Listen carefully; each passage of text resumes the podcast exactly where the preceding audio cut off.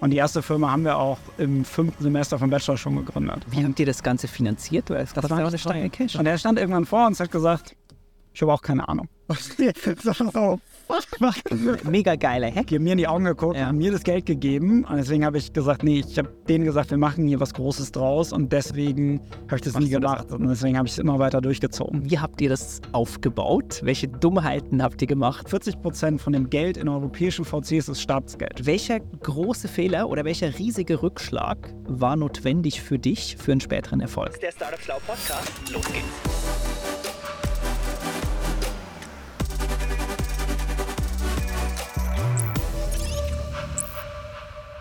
So, liebe Leute, ich bin heute in Hamburg und zwar auf der Schanze, sagt man, glaube ich. Und neben mir sitzt der liebe Felix Leonhardt. Freue mich, dass du hier bist. Herzlich willkommen, lieber Felix. Gleichfalls, freue mich da zu sein. Erzähl doch mal, wer bist du?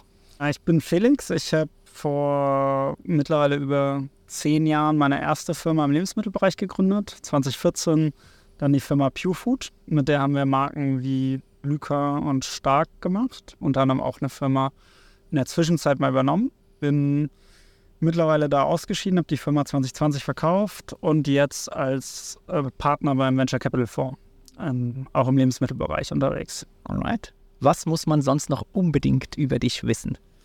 Ah, ich glaube, unbedingt wissen. Ähm, ja, ich bin sehr, sehr viel im, im Wassersport unterwegs. Das ist, glaube ich, das Hobby, was irgendwie relevant ist. Alles, was mit Wellen und Wind zu tun hat, gefällt mir sehr gut. Kitesurfer? Kitesurfer, Wellenreiter, all solche Themen, ja. Alright. Dann lass mal ein bisschen an die Anfänge gehen, äh, deiner unternehmerischen Geschichte. Ähm, ich habe recherchiert, äh, du hast in Paris studiert, äh, hast deinen Bachelor hier an der Nordakademie gemacht, was Ja. also sehr wirtschaftlich geprägt. Woher kommt das? Warum hat es dich da in die Wirtschaft rein verschlagen? Das war, die Nordakademie war eigentlich eher die Antwort auf eine andere Frage, und zwar die Frage, wie kann ich mir das Studium selber finanzieren? Das war so der, der An- Antrieb und der Anreiz zu sagen, ich möchte irgendwie relativ früh Geld verdienen und mir das Studium selber leisten und äh, das duale Studium war so das Studienmodell, was ich dazu gefunden habe. Und dann habe ich geguckt, welche Unis gibt es da und gibt es hier im Norden die HSBA und die Nordakademie und ich wollte im Norden sein, weil ich schnell aufs Wasser wollte. Das war so der, okay, es muss irgendwo küstennah sein. Du kommst ja auch aus dem Norden hier. Genau, ja. Ich komme ursprünglich aus Cuxhaven, ähm, von der Nordseeküste. Und deswegen war das schon so ein Antrieb zu sagen, ich brauche äh, länger als eine Stunde zum Kiten, darf ich nicht brauchen. Ja. Und dann habe ich mich bei mehreren Unternehmen beworben und für Maschinenbau, Wirtschaftsingenieurswesen und halt BWL als duales Studium. Und habe dann bei der Helm AG, das ist ein Chemiehändler, so ein klassisches Hamburger Kaufmannshaus, mh, 20- 2009 angefangen. Das war der Start von dem, von dem Studium und war da aber auch relativ schnell extrem hart gelangweilt und Vom Studium? Nee, schon von der Arbeit bei, bei, der bei Helm. Erzähl, warum? Was so, ja, das ist also es ist ein tolles Unternehmen, was mit knapp 1000 Mitarbeitern irgendwie mehrere, über 10 Milliarden Umsatz macht. Ne? Das ist ein hoch, erfolgreiches Unternehmen. Nur ich bin da mit 18 reingekommen mit irgendwie der völlig falschen Erwartungshaltung, was ein duales Studium ist und was ich in dualen Studium machen würde. Weil am Ende war ich ein Azubi und habe quasi Aktenpflege betrieben. Und das fand ich halt Kaffee gekocht und so. Genau, also vor allen Dingen das erste halbe, dreiviertel Jahr habe ich halt nicht wirklich viel gemacht. Und Ja. ähm, ja, das war einfach eine Zeit, wo ich schnell sehr frustriert war und dachte, ich möchte mehr mit meiner Zeit anfangen, ich möchte irgendwie mehr bewegen. Und da war auch der Ursprung für, okay, ich werde auf jeden Fall nicht Angestellter, weil ich das da gesehen habe, Mhm. das mit 18 gesehen habe, wie klassisches Angestelltensein ist. So, Auch, und auch auf Führungsebene? Also hat dich das geschockt, nicht nur auf Ebene Azubi oder Mitarbeiter, sondern auch die Führungskräfte? Ich glaube, das habe ich, also was mich damals geschockt hat, war die teilweise, also teilweise extrem engagiert, aber teilweise auch einfach apart, also wie apathisch und wie irrelevant das, also Okay. das den Leuten war. Ne? Also es war so mit viel Energie rein und irgendwie ganz viele Ideen gehabt, was man nicht alles besser machen kann. Und als 18-Jähriger die gar denkst du natürlich, als 18-Jähriger denkst du natürlich, du weißt alles. Ja. Und natürlich A, weißt du nichts und B, ähm, war da auch nicht die, damals nicht die Infrastruktur vorhanden, um das irgendwie so aufzunehmen und zu verarbeiten. Irgendwie das, das war sehr strikt noch. Die Firma kam aus einem ganz klassischen zwei Jahre Kaufmannsausbildung Ja. und hat dann irgendwann gemerkt, sie brauchen mehr Talente und haben dann gesagt, okay, wir machen jetzt mal hier das duale Studium, aber effektiv war es sozusagen deren zweijährige Kaufmannsausbildung, Ja. die rückblickend super, super wertvoll war und rückblickend auch bin ich super, super dankbar für die Zeit, weil es dazu, A, mich dazu geführt hat, super früh zu überlegen, ich will was gründen. Ja, und selbst was zu machen. Ja, genau. Und weil ich dann doch sehr viel Handwerkszeug über die dreieinhalb Jahre einfach auch lernen musste. Ja. also so von Logistikabteilung zu Buchhaltung zu irgendwie ERP, also wirklich alles so. Und das war schon cool. Und im Verlauf des Studiums durfte ich dann auch, hatte ich auch am Ende, weil es so ein unternehmerischer Laden ist, auch eine krasse Verantwortung, für die ich sehr, also die mir sehr viel Spaß gemacht hat und wo ich auch viel ausprobieren konnte. Und deswegen war das schon super, super wertvoll. Aber gerade am Anfang war für mich eigentlich dann schon dieser Entschluss gefasst, okay, ich werde auf jeden Fall was gründen. Ja. Und die erste Firma haben wir auch im fünften Semester vom Bachelor schon gegründet. Das war sozusagen dann nach anderthalb Jahren war eigentlich schon die ersten Ideen, dann war unser Auslandssemester und als ein paar Freunde von mir und ich aus dem Auslandssemester zurückkamen, war so, okay, jetzt gründen wir. Ja. Ich wusste gar nicht, dass unsere Geschichte da so ähnlich ist, aber mir ging es so ähnlich bei der Deutschen Bank. Ich habe da nicht drei Jahre verbracht, sondern nur ein knappes Jahr im Praktikum. Ähm, Es war eine mega geile Zeit. Ich habe super, super viel gelernt, aber ich habe auch als eines der Kern-Learnings mitgenommen, ich will es zumindest mal selbst probieren, weil wenn wir nur die Hälfte der Fehler machen, wird jedes Ding, was wir starten, einfach geistkrank durch die Decke gehen ja, ja, parallel zu einigen Excel-Skills, ähm, Präsentationstechniken und so weiter, habe ich bei der Bank auch Matthias kennengelernt. Also ich bin, ich bin der Bank sehr, sehr dankbar für all diese Impulse, die ich da mitnehmen konnte.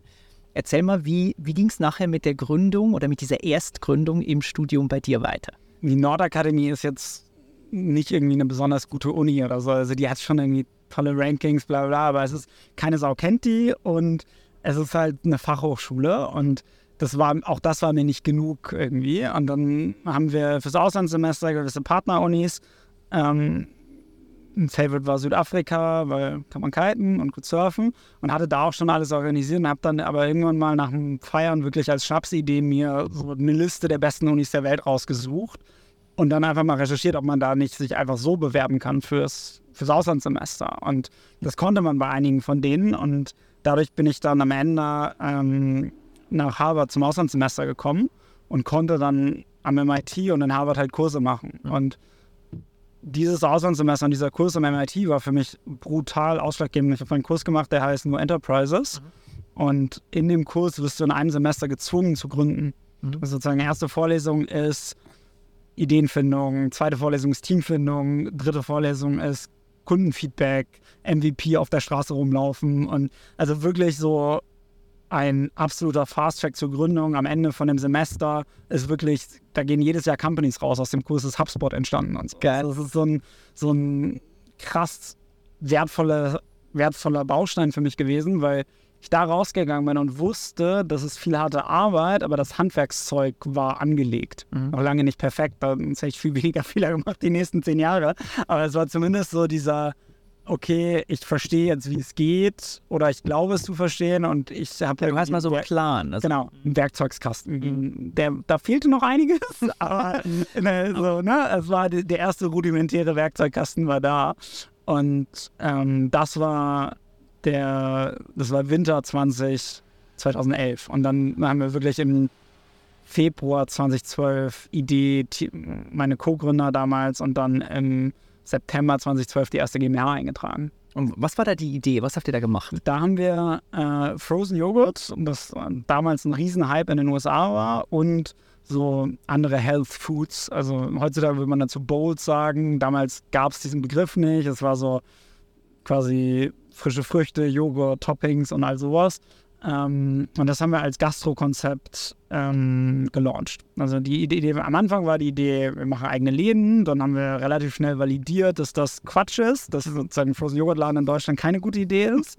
Das haben wir zum Glück, bevor wir da viel Geld reingesteckt haben, gecheckt, weil wir, es gab damals irgendwie drei Läden, haben uns einfach reingesetzt und gezählt, was sie verkaufen. Ja. Und, ja, okay, nee. Das, nicht gut. Das äh, wird jetzt nicht reichen, um irgendwie.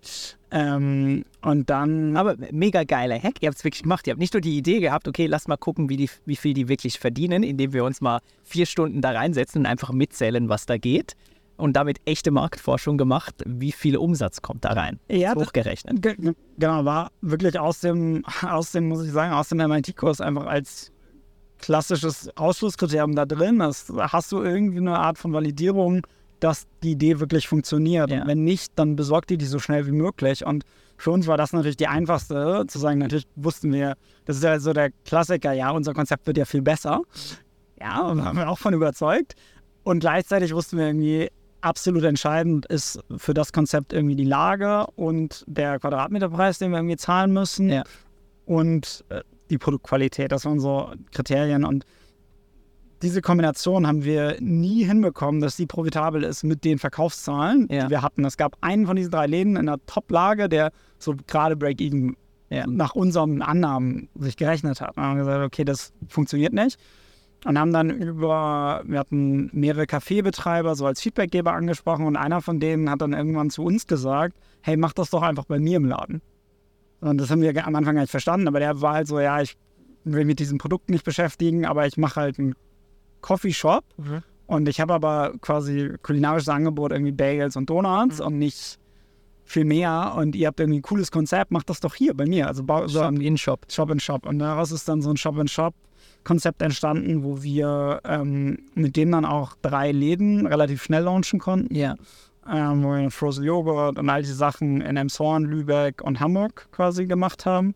Und das, das haben wir 2013 im Frühjahr dann aufgemacht. Und wie habt ihr das Ganze finanziert? Das kostet war, auch nicht teuer. Cash. das war nicht teuer, das war interessant. Also wir haben jeder so unsere ersten 4.500 Ersparnisse eingebracht. Damit hatten wir die Und ihr wart da zu dritt, oder? Genau, damit hatten wir 12,5, ja, also 12,5 K, womit wir quasi die GmbH machen. GmbH konnten. gereicht. Genau, die auch die GmbH, so ist die, die Schwelle. Geil. Und dann über die Zeit einfach, wir haben als duale Studenten auch Geld verdient, also teilweise, mehr, teilweise besser bezahlt, teilweise weniger gut bezahlt, aber wir waren alle drei duale Studenten. Ja. Und damit konnten wir das, also wir haben pro Laden am Ende irgendwie auch so 4.000 Euro investiert. Das ging für den Ladenbau und so, das war jetzt nicht super fancy, sondern das war am Viel Ende selbst gemacht. Und Genau, also am Ende eine Theke mit irgendwie einer Kühlung drin und Saladette nennt man Ja, das im Terminus, genau. Und auch überall verhandelt, dass wir alles umsonst bekommen. Dass wir, ja, ne, mit 21 damals konnte man sehr, sehr gut diese Karte ziehen nach dem Motto, wir haben kein Geld, Ja. könnt ihr uns hier noch mal. Und das hat gut nackt funktioniert. mal in die Tasche greifen. Genau. Ja. Ja.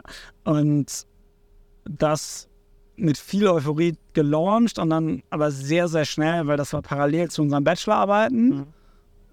Wir mussten quasi arbeiten, Bachelorarbeiten schreiben und die Company, weil das lief ja natürlich parallel und äh, das war brutal viel Arbeit.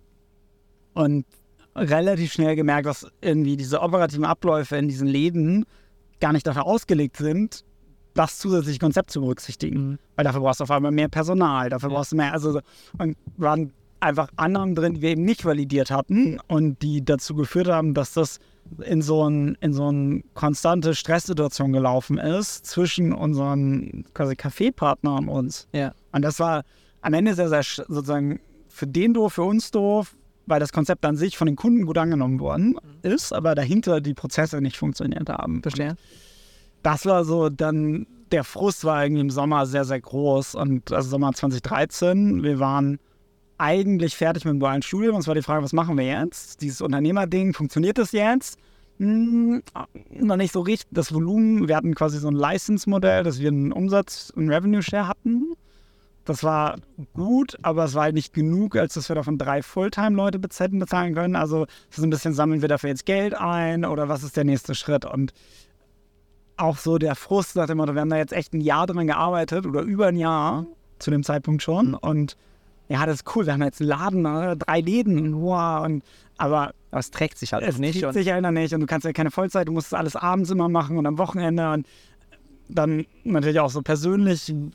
Jetzt hast du irgendwie vier Jahre studiert und hast irgendwie ein Angebot auf dem Tisch liegen, voll einzusteigen. Also hatten wir alle drei bei den Unternehmen, wo wir jeweils so studiert hatten. Und das war ähm, dann auch diese, also es war wirklich einfach so eine Frustsituation, wo für uns dann klar war, okay, das Modell skaliert nicht, das machen wir nicht weiter. Und wenn wir so viel Liebe und Herzblut in was stecken, dann muss es irgendeine Art von Impact haben. Ja. Das war wirklich so dieser Frust, so, fuck, ey, wenn wir das jetzt, selbst im Erfolgsfall, was haben wir dann wirklich bewegt? Ja. ja, okay, wir haben irgendwie ein bisschen Frozen Joghurt verkauft, ist cool, eine coole Brand dann, aber juckt uns das? Und vor allen Dingen im Fall, dass wir scheitern. Wenn wir sozusagen fünf Jahre weiterdenken und sagen, wir haben es fünf Jahre gemacht und fahren dann gegen die Wand, sagen wir trotzdem, das war gut investierte Zeit. Ja. Und mit dem Thema war klar, dass wir es nicht tun. Und im Sommer war dann so dieses, ist dann dieser Gedanke gereift, ja, die Produkte kommen ja aber sehr gut an, lass uns dann diese Produkte in Einzelnen bringen, ist ja viel einfacher. So, das war's. Genau. komplette Geschäftsmodell, so, äh, komplette Das war dann das Ende von diesem das, genau, Projo. das haben wir dann quasi an die Geschäftspartner übergeben. Ja. Haben könnt ihr selber weiter betreiben. Macht ihr nicht mehr. So, Ja. war für uns dann vorbei. Und wir haben dann, ja, haben dann gesagt, okay, lass uns die Produkte in den Einzelhandel bringen und wir brauchen mehr, was uns antreibt. Und sind dann da über diesen Mehr zu, zu Impact gekommen für uns. Wir gesagt haben, wir wollen irgendwie ein, das Produkt mit einem positiven Impact verbinden, was uns auch inspiriert durch Charity und Viva Con Aqua, die hier in Hamburg sehr groß damals schon waren. Und wie gesagt, warum gibt es das eigentlich nicht für, für Lebensmittel? Also es gibt ja jetzt Wasser mit einem positiven Impact, aber jetzt jedes Produkt, was wir irgendwie kaufen, ist eigentlich entweder von der Zutatenliste bescheiden, von der Lieferkette bescheiden, vom Packaging, also so all die üblichen Ja. ähm, Fehler gefunden.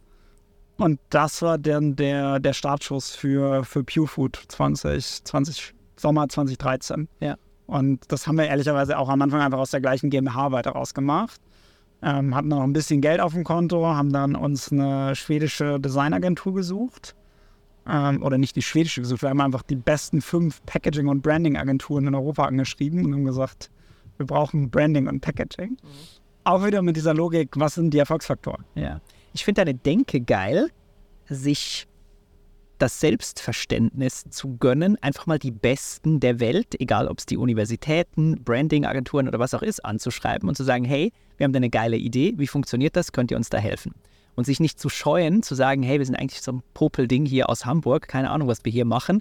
Was, was will sich da irgendwie so eine etablierte Company oder eine etablierte Brand mit uns abgeben? Nee, einfach machen. Finde ich richtig geil. Das habe ich irgendwann äh, auch in diesem, also ich habe es natürlich irgendwie vorher schon gemacht, äh, bevor ich nach Harvard gegangen bin, aber in dem Moment, was ich da gemerkt habe, und das war so ein, so ein relativ für mich auch irgendwie mit Anfang 20 schockierender Moment, das war griechische Schuldenkrise, das war so der Kontext damals und ich habe Makroökonomie und Makropolicy-Kurs genommen bei einem ehemaligen Chefökonom vom Internationalen Währungsfonds, der zu dem Zeitpunkt die Bundesregierung beraten hat, Ja. wie sie sich in der Griechenland, in der Schuldenkrise von Griechenland und Spanien und so weiter verhalten soll.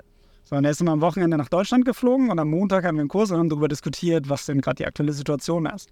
Und er stand irgendwann vor uns und hat gesagt, ich habe auch keine Ahnung. Und so, Weil das war von der Stimmung her so, dass die Idee war, der Euro bricht jetzt auseinander. Ja. Und, und da wirklich die Frage Aussage noch so ein bisschen unterfüttert. und ich äh, das, das hat es bei mir so ausgelöst, dass ich verstanden habe, ja, okay, das ist ein sehr, also so, das sind alles nur Menschen, die ihr Bestes geben und versuchen und nach bestem Wissen und Gewissen handeln, aber egal welche Institution wir uns angucken, es sind es ist alles menschengemacht. Und das sind im Zweifel, das sind Zweifel, egal wie klug sie sind, das sind einfach Menschen und sozusagen ich bin auch ein Mensch, insofern kann ich das auch. Der Twist ist bei mir im Kopf da endgültig entstanden, weil ich das war für mich vorher auf so einem Podest, Ja. so Harvard und ne und der, der Typ, der berät irgendwie Merkel in der, so, der, der muss ja die Lösung haben und er muss ja viel, viel, der muss ja zehnmal so klug sein. Und dann habe ich gemerkt, ja, der ist sehr, sehr klug und der arbeitet auch sehr hart und der versteht es auch viel, zehnmal so tief wie ich. Aber er hat auch nicht die Lösung und das ist, das ist ähm, ein, das ist interessant, dass dir das aufgefallen ist, weil das ist, glaube glaub ich, wirklich ein, ein wichtiges Thema in dieser, in dieser, ähm, in meiner Historie gewesen, dass ich Ja. da keine Schwelle hatte, keine Hemmschwelle. Mhm. Weil ich das einfach so, ja, es sind eh alles auch nur Menschen. Und ähm, wenn man was Cooles macht, und vor allen Dingen bei uns war es ja immer sehr krass mit unserem sozialen Impact als Firma verbunden. Und damit konnten wir immer sehr viele Leute begeistern, die sonst vielleicht sehr viel Geld hätten verlangt. Ja. Und egal in welcher Richtung. Also egal ob Kunden oder Mitarbeiter oder ja. Finde ich mega schön. Beschreib mal bitte die Situation. Du hast es vorher so ein bisschen anklingen lassen. Ihr habt Offers von euren Companies auf dem Tisch liegen gehabt, hättet zu, ich schätze mal, 60k Startgehalt einsteigen können. Habt jetzt irgendwie ein Jahr lang Frojo rumprobiert, es hat irgendwie nicht funktioniert. Was hat euch bewogen, trotzdem in diesem Lebensmittelmarkt zu sagen, nee, das machen wir jetzt? Also natürlich ganz viel Naivität. Äh, Im Sommer kam dann auch noch der Idealismus dazu, mit dieser, wir machen daraus einen positiven Impact und was diese. Kam das von dir? Na, es kam von meinem Co-Founder initial, mhm. würde ich sagen. Also von Sven, der bei uns so das Thema Marke und Brand und der auch am Ende dann irgendwann bei Purefood raus ist, weil er sich noch aktivistischer engagieren wollte. Und okay. sagen, na, also es war schon eher von ihm initial getrieben. Vor allen Dingen die Ausgestaltung. Ja. Also so, was macht New York Aqua super, was machen andere Brands super, aber was ist auch daran aus unserer Sicht noch verbesserungsfähig, ja. was Transparenz angeht und so weiter. Was sind noch Sachen, die man noch, noch besser machen kann. Und dann habt ihr einfach zusammen im Dreierteam irgendwie so eine Energie kreiert, dass ihr gesagt habt, okay, nee, das machen wir jetzt mal. Wenn wir dann, keine Ahnung, Ende des Jahres feststellen, nee, es fliegt nicht. Wir haben es immer noch nebenberuflich gemacht. Das Ach ist der, der wichtige, also sozusagen, wir haben nie diesen Schritt. Ihr habt nicht gekündigt? Wir haben das dann 100 Prozent, sondern, sondern, also ich, hab, ich bin sozusagen raus, weil ich diesen, diesen Taste von einer sehr guten Uni hatte und gesagt ja. habe, als Absicherung neben einem Bachelor von der FH Nordakademie. Falls dieses ganze Unternehmerding doch nicht funktioniert, hätte ich gerne nochmal einen Master von einer guten Uni. Und ich hatte mich dann parallel auch bei Unis beworben und hatte eine Zusage in Paris. Asche und genau, es war die einzige Zusage, die ich hatte. Also ich habe mich bei drei Unis als die Asche Ja, ja, ich habe mich bei drei Unis beworben und die Asche war die einzige, die zugesagt hat. Dann war es entschieden so und es war auch zum Glück die günstigste von denen und es ja, hat auch alles gut gepasst. Und ich bin dann im Sommer nach Paris gegangen. Die anderen beiden sind, haben die Jobs angenommen und haben die gemacht und parallel haben wir immer weiter am Wochenende und abends an diesem Thema gewerkelt. I see, I see. Und hatten dadurch natürlich dann auch keinen kein Druck nach dem Motto, wir sind jetzt dann insolvent oder so, sondern ja, wir hatten halt diese GmbH und konnten damit weiterarbeiten. Mhm. Wir hatten so ein bisschen diesen Druck, dass wir natürlich selber zum Zeitpunkt nicht, also ich habe quasi kein Geld verdient, ich habe dann ein Stipendium noch bekommen zum Glück, aber ähm, wir konnten dann diese Summen, die wir dann brauchten, nicht aufbringen und wussten dann, okay, jetzt brauchen wir eine Finanzierungsrunde, um Branding, erste Produktion und Co. zu finanzieren. Ja, das war sozusagen dann die erste Finanzierungsrunde im Frühjahr 2014, die wir dann gemacht haben. Wie seid ihr da? Da war ich aber immer noch am Master, ne? Also ich habe meinen Master auch noch zu Ende gemacht, parallel zur Firma. Ah, right. Ja. Das heißt, ähm, deine Co-Founder haben gearbeitet, du im Master und ihr habt parallel eine Finanzierungsrunde ja. für Pure Food dann aufgestellt. Ja. Beschreib mal, wie seid ihr da rangegangen? Weil Finanzierung ist ja immer ein Mörderthema. Wie habt ihr das gemacht? Wir haben im Sommer 2013 die ersten Pitch-Decks gebaut und einfach an alle geschickt, die wir kannten. Alle Professoren, also wirklich jeder, der irgendwie so aussah, als hätte er irgendwie Geld, einen Pitch-Deck von uns bekommen. Was, was habt ihr gesucht? Wie viel Cash? Das waren, glaube ich, 150.000 Euro ja, damals. Ja, es war 150. Und ich hatte über, ich weiß gar nicht mehr, wie der Kontakt zustande kam. Ich hatte Kontakt zu einem einem Menschen, der sich, der sozusagen eine Gruppe gegründet hatte, die Food Angels hieß, mhm. zu ähm, dem Wolf Michael Nietzscher, der ist einer der aller, allerersten irgendwie gesagt hat, okay, ich will in diesem Bereich Lebensmittel investieren. Ja. Und den Kontakt habe ich irgendwoher bekommen und der hat dann als erster gesagt, ja, okay, ich finde es cool, was ihr macht, ich finde euch gut, ähm, ich würde das erste Ticket machen. Und ähm, der hat dann die ersten Teilticket? Der hätte die ersten 10.000 Euro, glaube ich, zugesagt und hat dann gesagt, ich bringe aber mein Netzwerk noch mit. Ja. Und, und er hatte schon mal ein Commitment und konnte weiter raisen. Genau, und dann hatte die HEC zum Glück ein wahnsinnig gutes Netzwerk. Also auch die hatten so, ein, so eine Venture-Plattform, wo man sein Deck hochladen konnte und dann alle Alumni das sehen konnten. Das war wahnsinnig wichtig, weil darüber hatten wir dann noch ein paar mehr Angels. Und da, also das war am Ende die Kombination. Und dann hatten wir auch noch so eine, damals auch so eine Plattform, ich weiß gar nicht mehr, wie die, wie die hieß, irgendeine so halt Startup-Pitch-Plattform, wo man sein Pitch-Deck einfach hochladen konnte. Und darüber hat uns dann noch jemand kontaktiert. Und das waren dann so die drei Parteien. Mhm. Und da war auch, also am Ende hat uns dann dieser, diese, dieser Typ, der über diese Plattform kam, der wollte dann die ganze Runde machen und haben wir jetzt Bauchgefühl gesagt, nee, lieber nicht. Die anderen wollen ja auch noch und so und haben ihn weniger investieren lassen.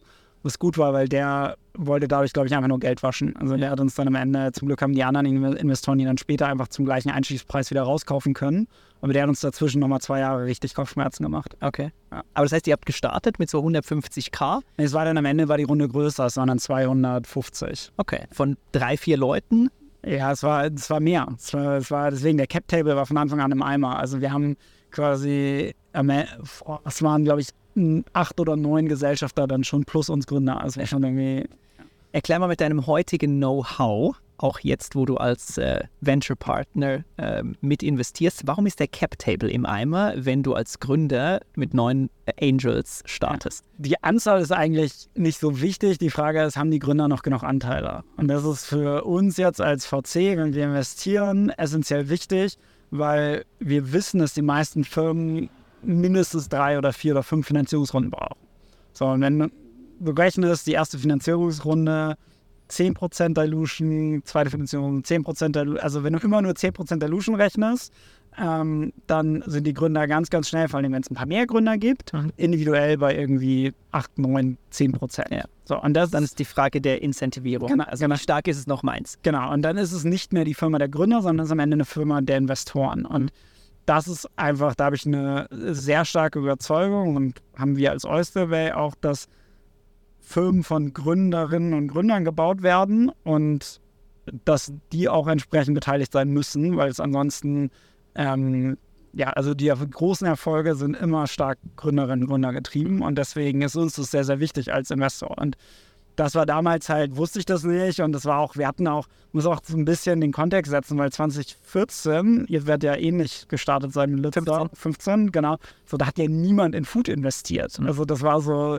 der Wolf und seinen Food Angels, das war so der erste, der es irgendwie gesehen hat, aber es gab halt keine Food-Investoren. Das kam dann erst durch Hülle Löwen getrieben und ist so, dass es irgendwie da eine, eine Landschaft an Investoren gibt, die in diesem Bereich investieren. Ja. Da sind wir jetzt zehn Jahre weiter in einem ganz anderen Stadium. Mhm. Ja, und deswegen damals war einfach, wer immer kein Geld hat und bereit ist zu investieren, come on in. Come on in. So, und ähm, ja, war auch, also war auch fein, ne? Also war die erste Firma, also quasi die zweite Firma, aber die erste Firma mit extrem Geld und es ja. war dann äh, alles fein.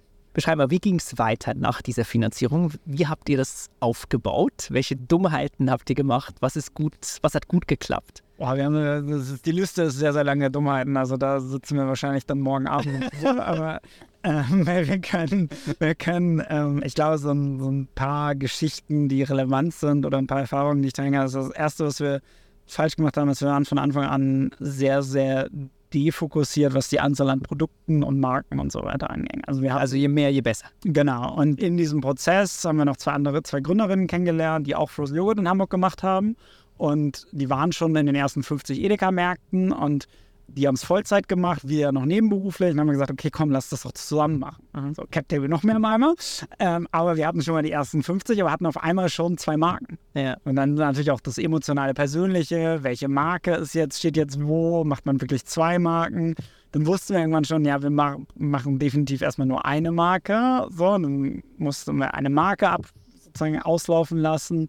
Ähm, ich glaube, das ist so dieses, das das Fokusthema ist, das ist, ist eine Plattitüde, die aber extrem relevant ist und die vor allen Dingen schwer ist, wenn es gute Gründe gibt, sich eben nicht zu fokussieren. Ja. Und das ist etwas, was wir in der, und ich vor allen Dingen, und das ist auch eine Schwäche von mir als, als Person, dass ich halt mich sehr schnell begeistern lasse für Dinge. Kenne ich sehr, sehr gut. Ja, und, und, und das führt, und das haben mir viele Gründe, und das ist auch gut sozusagen, weil das sonst gründet man nicht.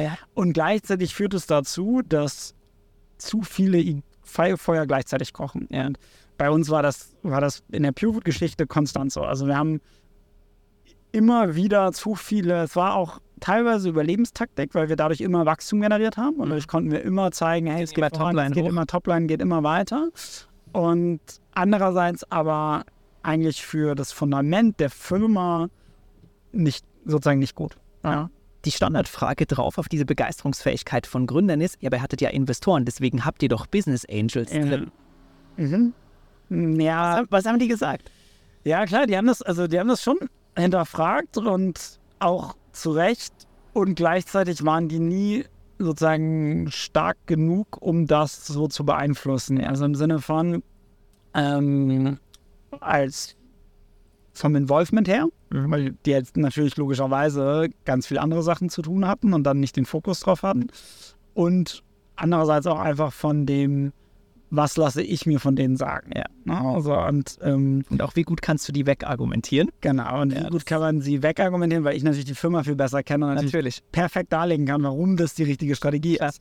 Und das ist, das ist aus meiner Sicht die, ja, das war, das war auf jeden Fall, da, da gibt es so mehrere Entscheidungen, die in dieser Zeit gefallen sind, von 2014 bis irgendwie 2020. Das sind ja irgendwie sechs Jahre, wo immer wieder diese Entscheidung gegen eine stärkere Fokussierung war. Und das Primär von dir getrieben? ja, natürlich. Voll, es ist voll meine Verantwortung und voll mein, also meine, ich glaube, was man da noch erzählen muss als wichtigen sozusagen Schritt ist, dass meine Co-Founder 2015 der eine gesagt hat, ich bin noch nicht ready dafür, ich will erstmal nochmal sozusagen Master machen und dann, ähm, der ist dann rausgegangen und der andere ist 2016 rausgegangen, sodass ich ab 2016 alleine war als, als Founder. Und das war für mich einerseits sozusagen also das war auch eine Situation, wo ich nochmal überlegt habe, mache ich das so weiter? Da waren wir bei knapp einer Million Umsatz. Willst du das auch so alleine Will ich das alleine weitermachen? Ich hab, wir haben uns dann geeinigt mit den Anteilen, sodass ich wieder mehr Anteile hatte, aber ich hatte trotzdem nicht mehr, ich hatte glaube ich 24 Prozent, war glaube ich das höchste, was ich je an der Firma hatte. Ne? Insofern war es so, ist das, wäre es nicht klüger, jetzt einmal neu zu machen einfach und wäre es finanziell gesehen definitiv, nur ich habe mich den Business Angels verpflichtet gefühlt zu sagen, nee, die haben, ich habe das Fundraising immer verantwortet, das heißt, die haben mir in die Augen geguckt, Ja. haben mir das Geld gegeben und deswegen habe ich gesagt, nee, ich habe denen gesagt, wir machen hier was Großes draus und deswegen habe ich das Machst nie du das gemacht und deswegen habe ich es immer weiter durchgezogen.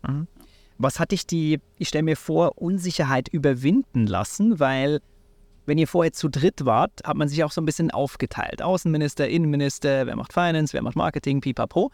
Und jetzt stehst du nach zwei, drei Jahren plötzlich alleine auf weiter Flur, hast die Leute, die alle nur noch auf dich schauen, du bist allein verantwortlich, du zeichnest alleine. Was macht das mit dir als Gründer? Also für mich hatte das entscheidende Vor- und Nachteile. Ne? Also der Eine entscheidende Befreiung vielleicht. Genau, also das war sozusagen der, der Nachteil ist das, was ich eben dargelegt habe, was vor allen Dingen Fokus angeht. Mhm. Weil ich auf einmal niemanden mehr als Co-Geschäftsführer hatte, der sagen konnte, nein. Nee, Felix. Das ist nochmal Idee. Lass mal, lass mal, lass mal. Und auch vor allen Dingen jemanden, vor dem ich sozusagen, den ich auf Augenhöhe Respektiert. respektiert habe, dass ich, also das ist, war bei meinen Co-Foundern auf jeden Fall der Fall. Mhm. Ne? Und also das war schon rückblickend komplementär, der ist super, super komplementär von den Persönlichkeiten. Und dass Johannes, der eine Co-Founder, damals rausgegangen ist, war wahrscheinlich für die Firma super, super negativ langfristig gesehen, weil der der gewesen wäre, der mich im Zweifel immer wieder auf die richtige Spur hätte So ein, so ein Korrektiv. Genau, das wäre das richtige, wichtige und richtige, ist auch bis heute ein guter Freund von mir. Und es wäre sozusagen rückblickend das richtige Korrektiv gewesen. Ja. Ähm, ja, und der, der, das ist sozusagen die negative Seite. Und natürlich auch negativ, dass natürlich einfach drei Leute, die Vollgas für so eine Firma brennen, mehr schaffen als eine Person. Na, also das ist das Thema, glaube ich, konnte ich durch die Purefood Unternehmenskultur, die 2016 entstanden ist, ausgleichen. Und wir haben 2016 in dieser Situation habe ich entschieden, ich möchte halt keine Mitarbeiter, sondern ich möchte Co-Owner Owner von dieser Firma haben. Deswegen kriegt jeder bei Purefood Anteile, deswegen haben, machen wir alle Tra Gehälter transparent, deswegen ist sozusagen, da habe ich ganz viel ich möchte Unternehmerinnen und Unternehmer hier haben und das, ich habe keine Lust auf so ein hierarchisches Setup. Und das war sozusagen, so habe ich das kompensiert. Und das hat rückblickend extrem gut funktioniert und war das, wo ich am stolzesten bin von dieser Purefood-Zeit, ist diese Unternehmenskultur. Ja. Weil die zum Zeitpunkt 2016, wo New Work, keine Ahnung, gab es glaube ich nicht, aber auf jeden Fall waren es alles Sachen, die irgendwie inhärent von mir aus in die Firma gegeben worden sind, die sehr potent geworden sind, die sehr Ja. viel dann bewegt haben und die die Firma, diese Kultur hat den, was immer wir an Erfolg hatten, hat diese Kultur ausgelöst. Ja. So, und auf der positiven Seite ist natürlich Geschwindigkeit. Mhm. Es ist keine Abstimmung. Ich okay, entscheide, ja, machen. Und das war auch befreiend, ja. Verstehe. Ich muss gerade an einige Diskussionen mit Matthias denken, wo wir ab und an so ein bisschen neidisch zu euch nach Hamburg geschaut haben, weil wir es nicht geschafft haben, so eine Kultur des jedem gehört ein Stück Litzer zu schaffen. Ich weiß nicht, ob es auch daran lag, dass wir es nicht wollten. Ähm, kann ich ehrlich gesagt gar nicht so krass ähm, zurück ehrlich reflektieren.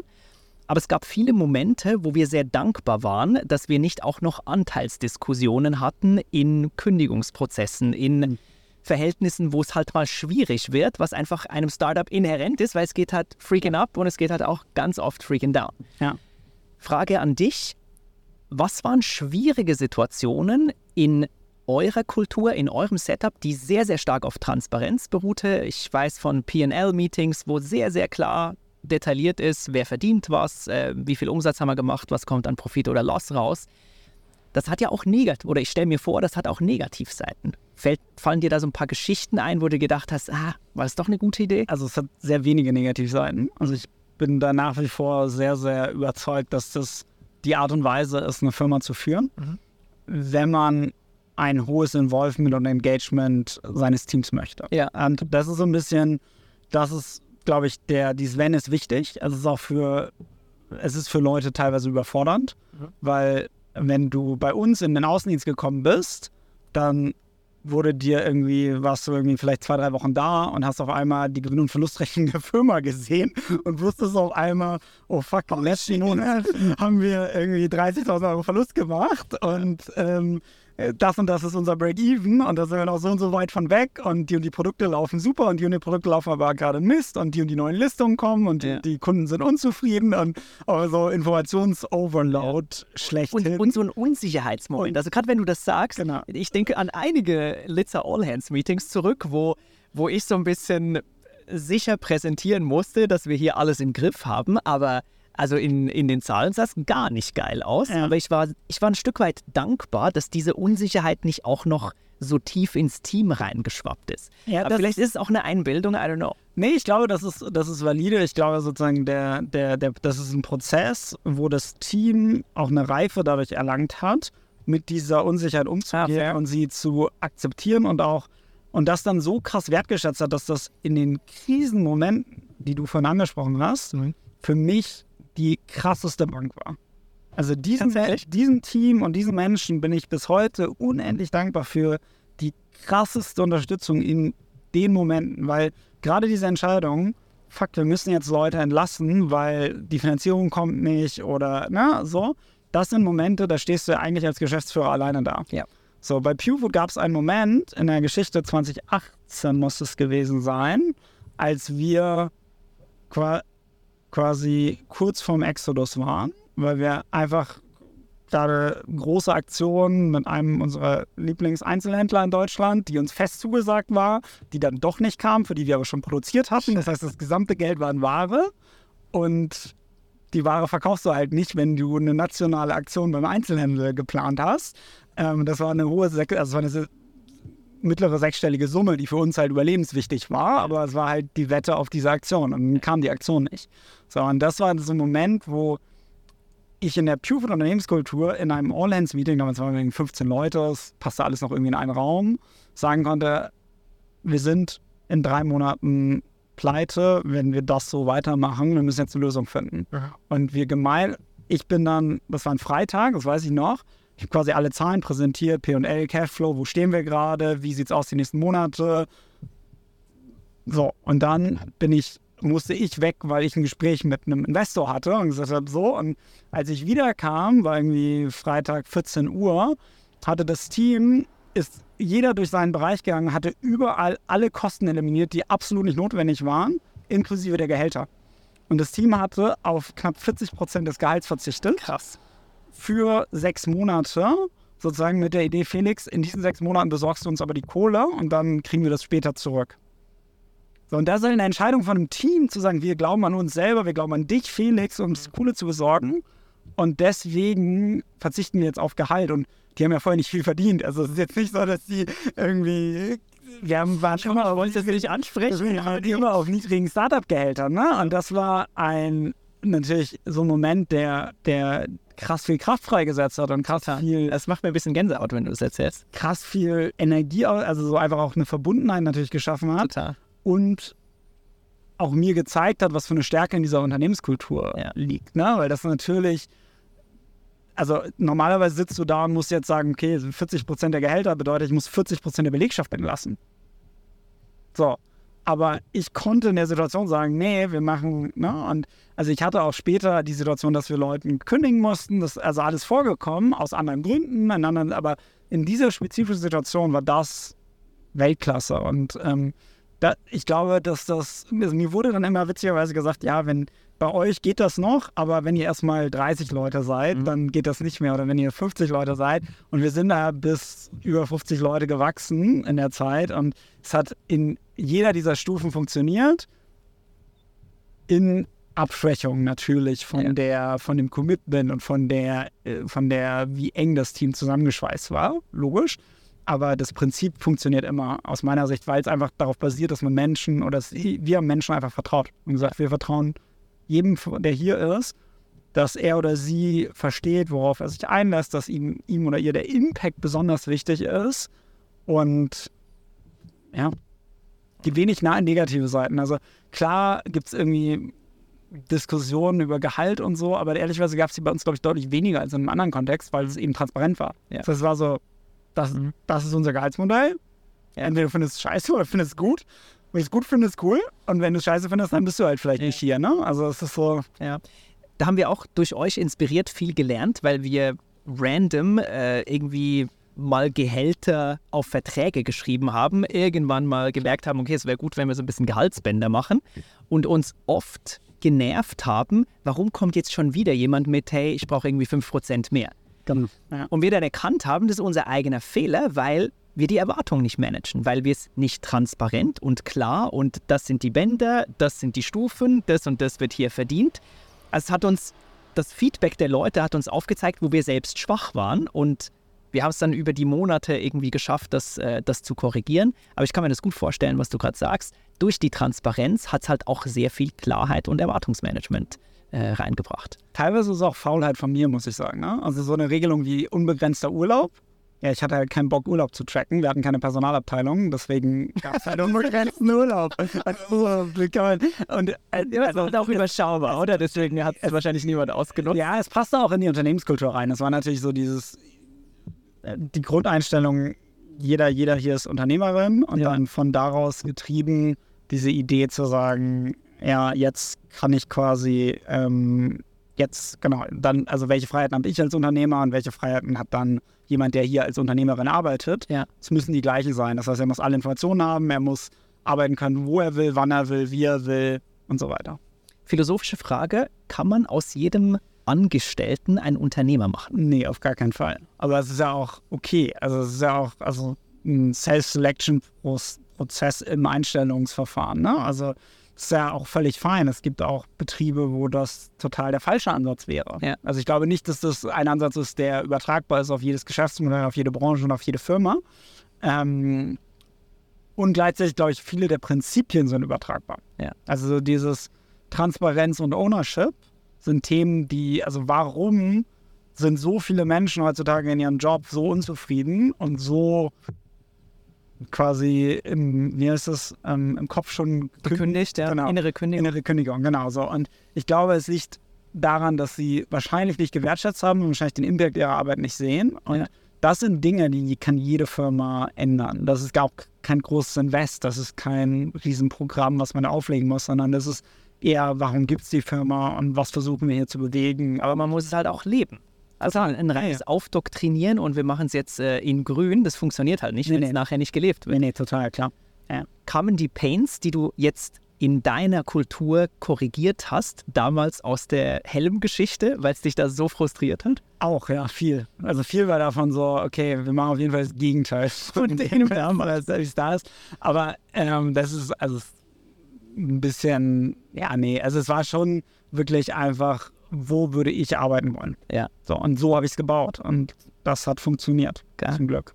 Erklär mal, warum du dich dann doch entschieden hast, ähm, dir einen Co-Geschäftsführer reinzuholen, ähm, ein paar Jahre später. Ich weiß die Zeit nicht mehr genau. Ja, das war so 2019. Das war, da waren wir so rund 40 Leute mhm. und eine sehr, sehr gute Head-Off Ebene sozusagen, die für jeden. Also zweite Führungsebene. Zweite Führungsebene, die war super. Ähm, und trotzdem war es, es war eher opportunistisch, dass halt mit Jan jemand da war, Mensch da war, der sehr viel relevante Erfahrungen im, im Lebensmitteleinzelhandel mitbrachte, sehr viel Netzwerk mitbrachte und der menschlich super war. Und wo ich dachte, ich kenne meine Schwächen, was Ungeduld angeht, was Fokus angeht und einen sehr professionellen Manager reinzuholen, mhm. Kann uns als Firma eigentlich nur besser machen. Und das war sozusagen eher opportunistisch, weil ich ihn kannte und weil er mich dann angesprochen hatte, dass er jetzt nach was Neues sucht. Davor hat er eine Firma geführt, die irgendwie 400 Millionen im, im Lebensmittelbereich machen. Und das war eher die Logik. Das war nicht, dass ich aktiv rausgegangen bin und gesagt habe, ich brauche jetzt eine zweite Person, sondern es war opportunistisch. Der Mensch ist da, ich finde ihn persönlich super und ich glaube an die Kompetenz. Ja. ja. Und beschreib mal, wie fühlt es sich dann an oder wie ist es nachher im Daily Doing? Weil was du gerade beschrieben hast, das klingt alles sehr logisch, sehr plausibel, aber das macht ja schon was aus, wenn ein Gründer da ist, der irgendwie seinen eigenen Kopf hat, der bisher das ganze Ding alleine gesteuert hat und jetzt ein fremder Manager auf gleicher GF-Ebene reinkommt und ihr jetzt als Zweiergespann das mhm. Ding vorantreibt. Äh, also was, was ging da ab? Das habe ich total unterschätzt, ehrlicherweise. Ne? Also es war für mich so ein bisschen so, ja, okay, ich gebe Vertrieb und Marketing ab als Verantwortung und kann mich mehr um die Dinge kümmern, wo ich irgendwie Leidenschaft habe. Und ähm, habe das total unterschätzt, was das, also wie ich ihn hätte onboarden sollen und wie was das mit der Unternehmenskultur macht. Ähm, zu seinem Credit hat er das sehr, sehr gut gemanagt und sehr, sehr gut gemacht. Aber der, ähm, das war schon eine, eine Anpassung in dem, okay, wer kommuniziert jetzt mit wem, wer macht was mit wem. Und vor allen Dingen habe ich da den Fehler gemacht, dass ich das nie gut genug mit der zweiten Führungsebene, also die waren in dem Prozess, in dieser Entscheidung involviert, wollen wir das machen? Mhm. Und haben alle einstimmig gesagt, let's do it. So, und danach aber quasi, wie war, haben wir quasi nie besprochen. Das war dann, ja, okay, machen wir. Okay, machen wir. Aber wer? So, das war wer, wer macht das? Also, wir hatten irgendwie einen Onboarding-Prozess, aber das war unser Standard-Onboarding und das ist vielleicht für die Rolle ein bisschen anders aussehen aus. Und das, das, war, das war nicht so gut, ehrlicherweise. Ja, aber das ähm, ist eine Sache, die, glaube ich, sehr, also wirklich sehr individuell und sehr, sehr nach Company ähm, und sehr nach Person entweder sehr, sehr gut funktionieren kann oder halt auch nicht. Mhm. Ja. Erzähl mal, wie ging die Geschichte weiter? Du hast ja dann irgendwann das Unternehmen verkauft. Äh, da gab es auch die, ein, die eine Geschichte äh, up, eine Geschichte down. Was ist passiert nachher Richtung Exit oder deinem Ausscheiden aus dem Unternehmen? Ja. Wir haben die Firma, also wir haben 2019 dann Oyster Bay als VC aufgenommen, also der VC, bei dem ich jetzt arbeite. Wir sind immer gut gewachsen jedes Jahr, also wir sind so einige Jahre irgendwie 30 Prozent gewachsen und dann einige Jahre irgendwie 100 Prozent, aber das war immer unser Rhythmus. Es war ein schwaches Jahr mhm. mit irgendwie dann wieder und, und dann wieder Doppeljahr. Genau.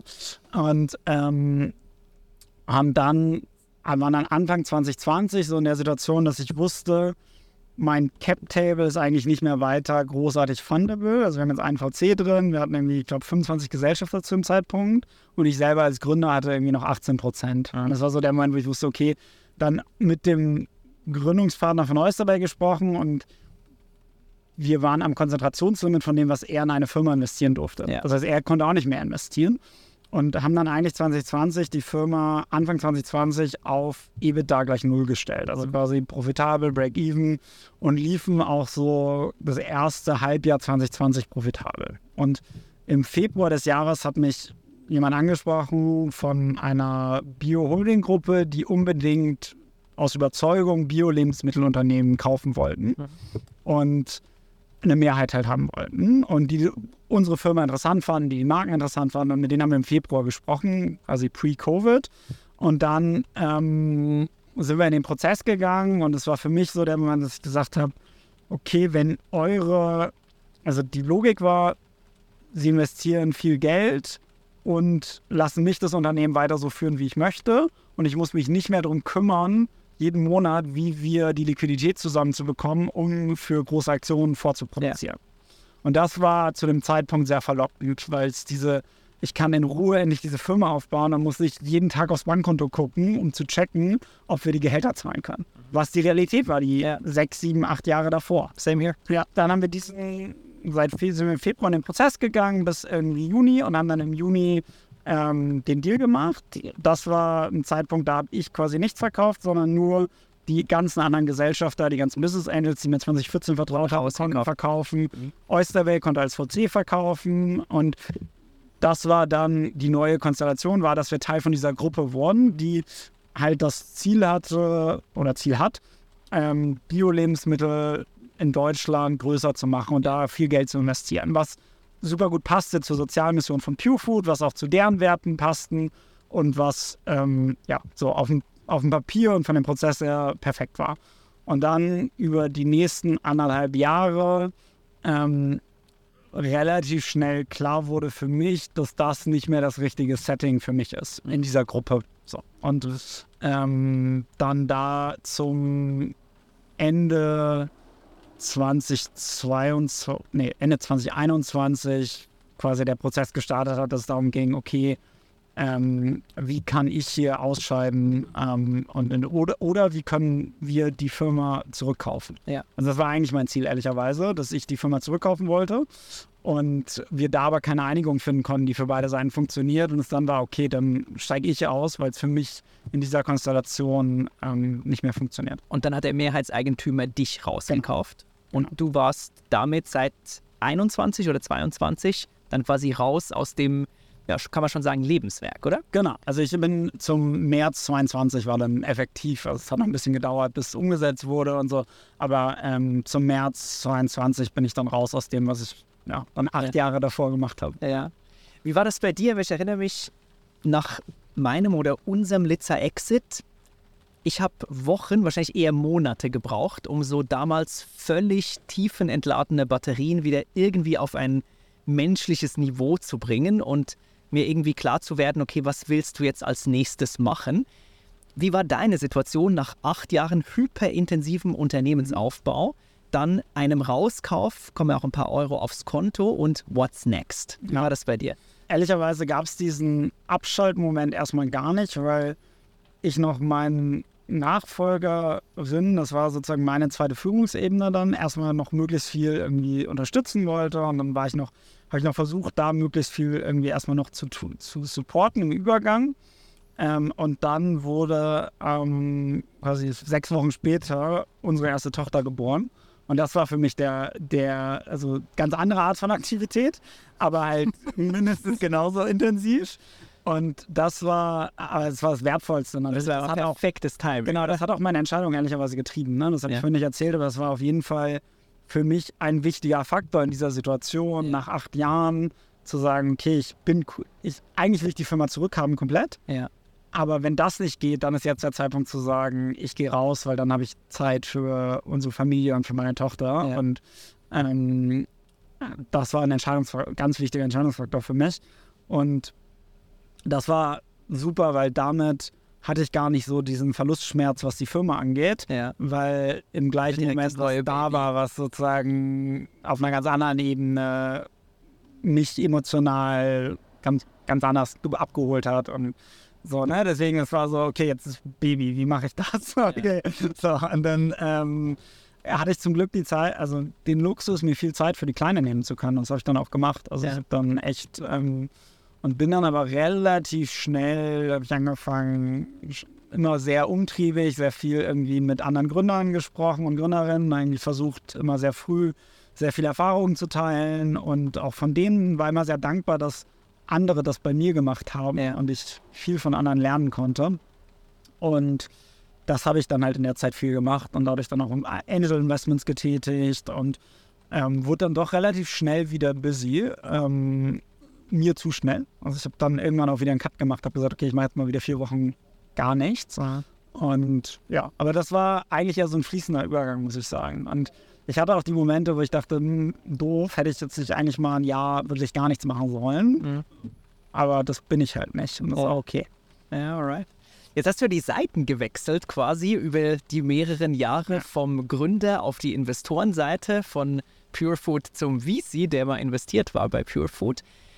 Was ist da deine Rolle und wie schaffst du es, ähm, eher am statt im Unternehmen zu arbeiten, obwohl man als Gründer ja irgendwie Bock hat, selbst, wie damals wir, mit den Händen im Teig zu sein? Also es macht mir sehr viel, sehr viel Spaß, weil es ganz viel von dem, was ein VC macht, die Dinge sind, die ich gerne mache und wo ich merke, dass ich daran, ähm, daran aufgehe. Ne? Also das ist, das schon mal, das hilft mir sehr.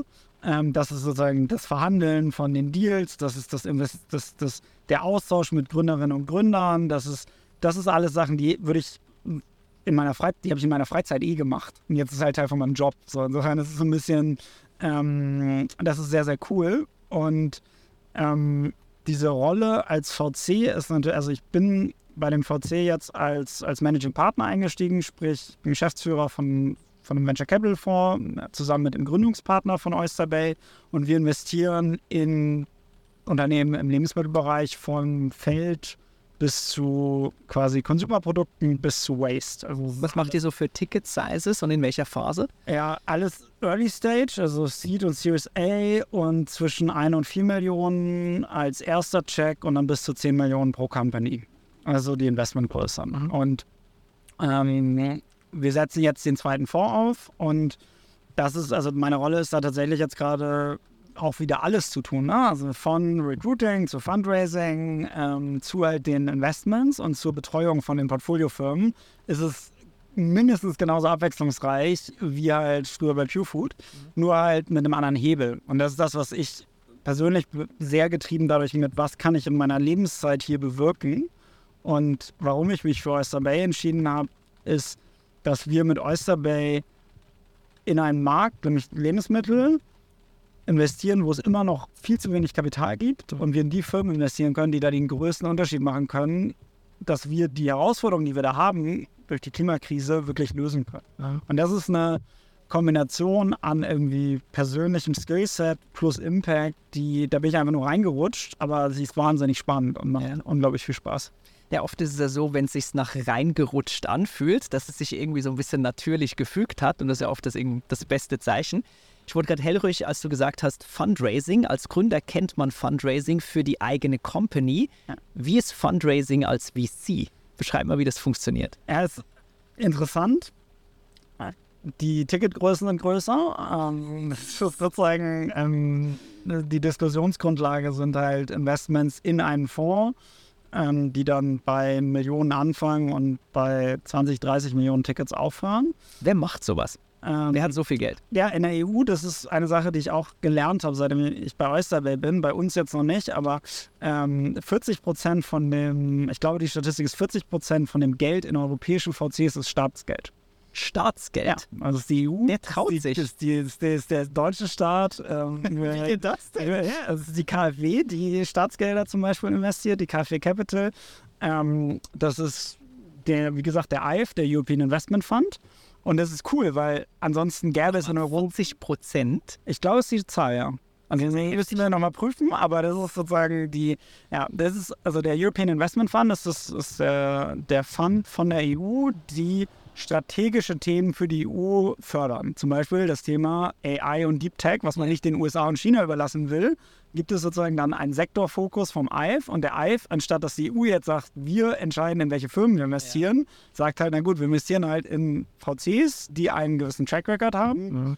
und wir investieren maximal 50 Prozent von dem Geld, damit sozusagen auch Privatinvestoren das gleiche Risiko haben wie der Staat. Ja. Das ist soweit die Logik, die ich verstanden habe. Und genau, und das ist sozusagen deswegen, also das ist erstmal ein großer Block vom Geld in VC in Europa, also wirklich, wirklich Staatsgeld. Kannst du sagen, was die für eine Renditeerwartung haben? Äh, VC ist alles zwischen 15 und 25 Prozent Rendite pro Jahr. Und das ist die, der ALF hat die gleiche Renditeerwartung wie jeder andere Mensch, der in VC investiert. Alright.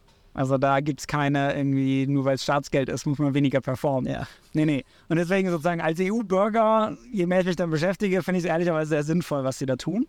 Ähm, weil es tatsächlich dazu, so, dafür sorgt, dass wir mittlerweile eben eine VC-Landschaft in Europa haben, die wir sonst im Zweifel nicht hätten. Ja. Vor allen Dingen für Bereiche, die halt, wenn wir so über Robotics und Deep Tech-Themen reden, wo du halt richtig viel Geld für richtig lange Zeit brauchst und ob wir Europäer ohne dieses sozusagen, ob es dafür genug Geld gäbe hier, weiß ich nicht. Mhm. Das andere Setup sind dann institutionelle Investoren, was bedeutet so Pensionskassen, ähm, Fund of Funds, also sozusagen wieder eine Stufe drüber, Meta-Funds Meta sozusagen, Funds, die in Funds investieren mm, und dann Family Offices, ähm, was dann einfach vermögensverwaltende ja, Firmen sind, die in alle möglichen Bereiche investieren, die dann halt sagen, ja, wir verwalten das Vermögen von ähm, keine Ahnung, ich will jetzt keinen Namen nennen, aber von irgendeinem Firmenerben und dieses Vermögen investieren wir jetzt in Aktien, in Anleihen als mögliche und ein kleiner Teil davon geht ist halt auch halt in- in Venture Capital. Ja, verstehe. Und ja, das ist so das Universum. Und aber natürlich auch, also ich zum Beispiel habe auch nach meinem Exit in einen VC-Fonds Geld investiert. Das ist ganz viele sind auch ehemalige Gründer, die natürlich das Thema verstehen und die sagen, naja, bevor ich jetzt irgendwie in, in ETF investiere, ich verstehe halt eher das sozusagen das Thema Startup und deswegen investiere ich eher in, in Startups. Ja. Alright. Jetzt könnte man ja ein bisschen ketzerisch sagen, du bist eigentlich ein Gründer, der Bock hat, irgendwie mit den Händen von Null auf was aufzubauen. Jetzt treibst du dich mit äh, europäischen Institutionen rum und irgendwie einen Fonds zu füllen. Wie passt das zusammen, wenn du eigentlich so ein krasses Gründergehen hast und irgendwo deine Hände schmutzig machen möchtest und jetzt primär mit administrativem Aufwand und so ein bisschen Fo- Fonds- und äh, Portfolio-Management unterwegs bist? Ja, so, also so wie du es darstellst, im Sinne von ein bisschen Aufwand, ein bisschen Portfolio-Management, das ist genau sozusagen die gesamten unternehmerischen Fragestellungen, die du und ich gelöst haben oder lösen mussten in unserer Laufzeit, haben, hat jede unserer Portfoliofirmen. Ja. Und das macht mir brutal viel Spaß, mit den Gründern zusammenzusitzen und zu sagen, okay, wir haben, also die Firma hat irgendwie folgendes Problem, kriegt gerade die Finanzierungsrunde nicht zusammen.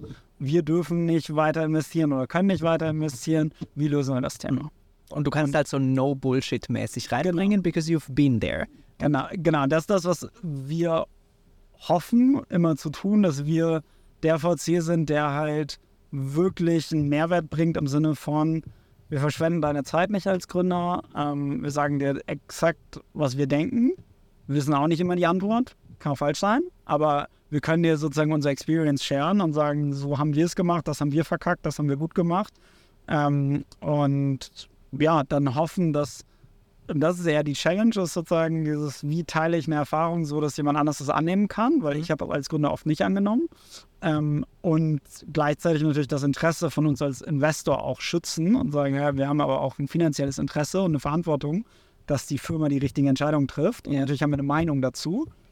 Und das ist eine interessante Balance. Aber um deine initiale Frage zu beantworten, das ist eher, dass ich merke, ich kann das, was ich zehn Jahre lang gelernt habe, jetzt auf ein Portfolio von aktuell acht Firmen und dann bald 20, 30 Firmen skalieren und anwenden und habe dadurch einen viel größeren Hebel und kann all die Lektionen, was Unternehmenskultur angeht, was Teamführung angeht, was auch gerade den Food-Bereich angeht, na, wie sieht eine Lieferkette aus, welche Abhängigkeiten habe ich da und so. Ich kann all das weitergeben und das macht sehr, sehr viel Spaß und ist cool. Und dann dazu dieses, dieses eigentliche Dealmaking, wo man wirklich, wo es dann wirklich darum geht, irgendwie zu sagen, okay, wir wollen in die nächste Runde investieren, wie balancieren wir die Interessen zwischen Gründerinnen, Gründern und uns als Investor, dass es eine partnerschaftliche Zusammenarbeit ist und da die Seiten zu wechseln, ist natürlich extrem interessant, weil ich diese Verträge oft aus meiner Sicht verhandelt habe als Gründer ähm, und jetzt natürlich die andere Perspektive habe.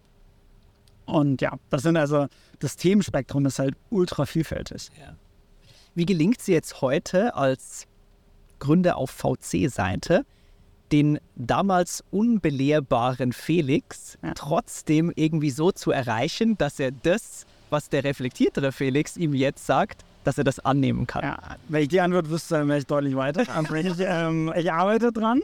Ähm, keine, keine Ahnung, ob das, ob das mir gelingen würde, mir selber irgendwie wertvollen, wertvollen Input zu geben, weil es damals auch, ja, also die einzige, die es irgendwie geschafft hat, war die Natascha von den frechen Freunden. Ähm, ja, ich glaube, ich glaube, der, was ich, was ich jetzt gemerkt habe im letzten Jahr, war, dass was wirklich am meisten funktioniert, ist einfach die eigene ungeschönte Erfahrung. Ja.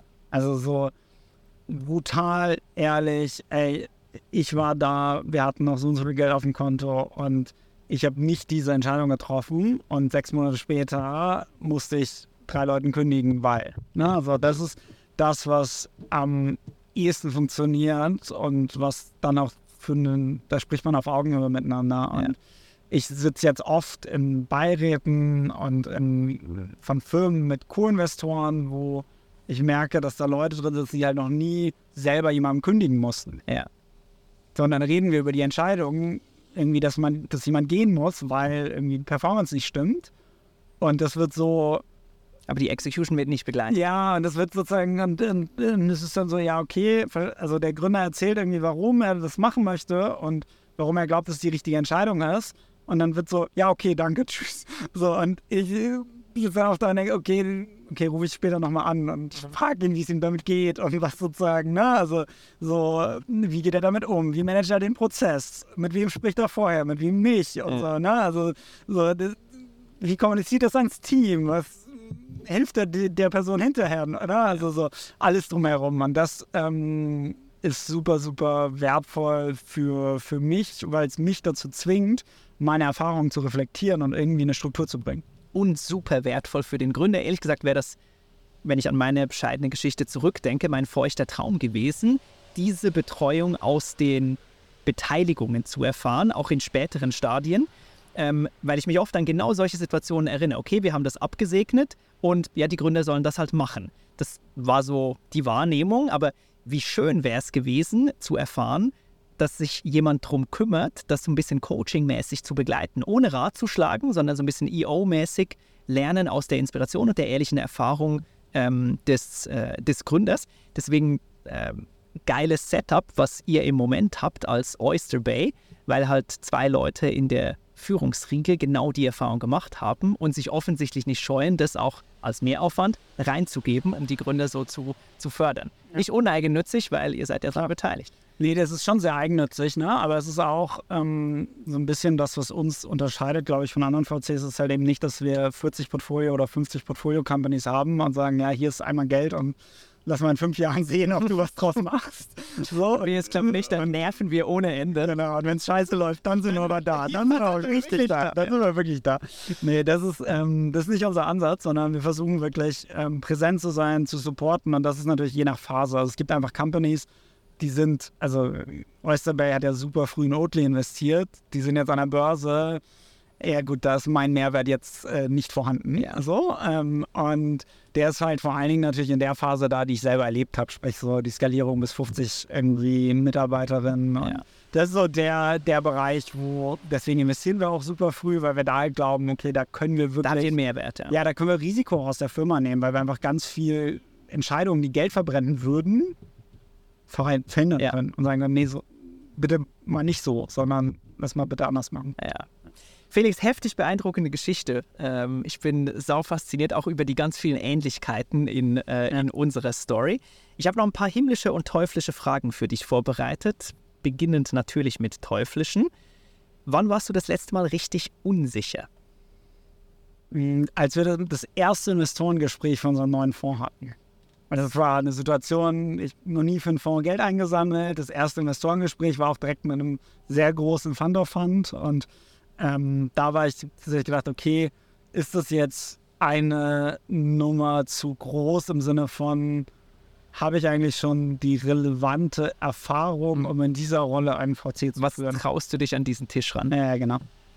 Was hat dich über diese Unsicherheit gehen lassen? Einfach harte Arbeit ist bei mir schon immer so. Also wenn ich, ich mache das, ich würde von mir behaupten, dass ich da einfach, dann arbeite ich einfach mehr und bin mich einfach besser vorbereitet und habe es einfach zehnmal so gut vorbereitet, wie ich sonst wahrscheinlich gemacht hätte. Aber ähm, ja, das ist, das ist für mich immer die Kompensation über einfach mehr Arbeit mit Fleiß. Vorbereitung, Fleiß.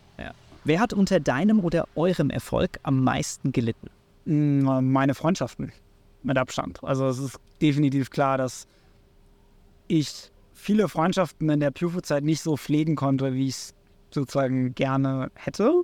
Und das merkt man immer, aber ich habe es erst hinterher gemerkt. So, und das ist was, was ich jetzt versuche, ganz anders zu machen und Mhm. viel mehr hinterher zu sein, viel mehr Kontakte zu pflegen, ähm, weil ich so fokussiert war auf das Business. Und das ist, ähm, ist immer ein Trade-off. Ich glaube so nicht an dieses, an dieses Wort Work-Life-Balance. Ich halte es für, für gefährlich, zu suggerieren, dass man das irgendwie balancieren kann, sondern es ist ein Trade-off, wo man sich, wo ich häufig die Entscheidung getroffen habe, ich arbeite jetzt nochmal zwei Stunden länger, Ja. anstatt irgendwie mit Freunden noch auf, auf die Schanze zu gehen, um Bier zu trinken. So. Und das sind aber sozusagen über die Zeit kumuliert sich das, was ich nicht in diesen Bereich investiert habe. Ja. Ja. Worüber denkst du heute fundamental anders als damals? fundamental ist ein großes Wort, deswegen überlege ich. Also ich glaube, es ist sehr klar, also vor allen Dingen aufs Unternehmertum jetzt bezogen, dass ganz, ganz viele Geschäftsmodelle kein Venture Capital Modelle sind. Mhm. Also ich, vor allen Dingen in unserem Bereich gibt es ganz, ganz viele Unternehmen, die versuchen Geld aufzunehmen, die aber eigentlich nicht Venture Capital fundable sind, weil das Geschäftsmodell von VCs ist, ich investiere einen Euro und kriege zehn wieder raus Im Zeitraum von fünf bis sieben Jahren. Und das bedeutet, eine Firma muss ein entsprechendes Wachstum hinlegen. Und das ist schade, dass das oft verkannt wird, weil es viele tolle Unternehmen gibt, die dadurch auch kaputt gemacht werden. Ja. Also jemand, also ein VC investiert und erwartet diesen Return und aber eigentlich wäre es eine tolle Firma, Ja. die irgendwie 15 Millionen, 20 Millionen Umsatz machen würde, was ein Riesenerfolg ist, profitabel.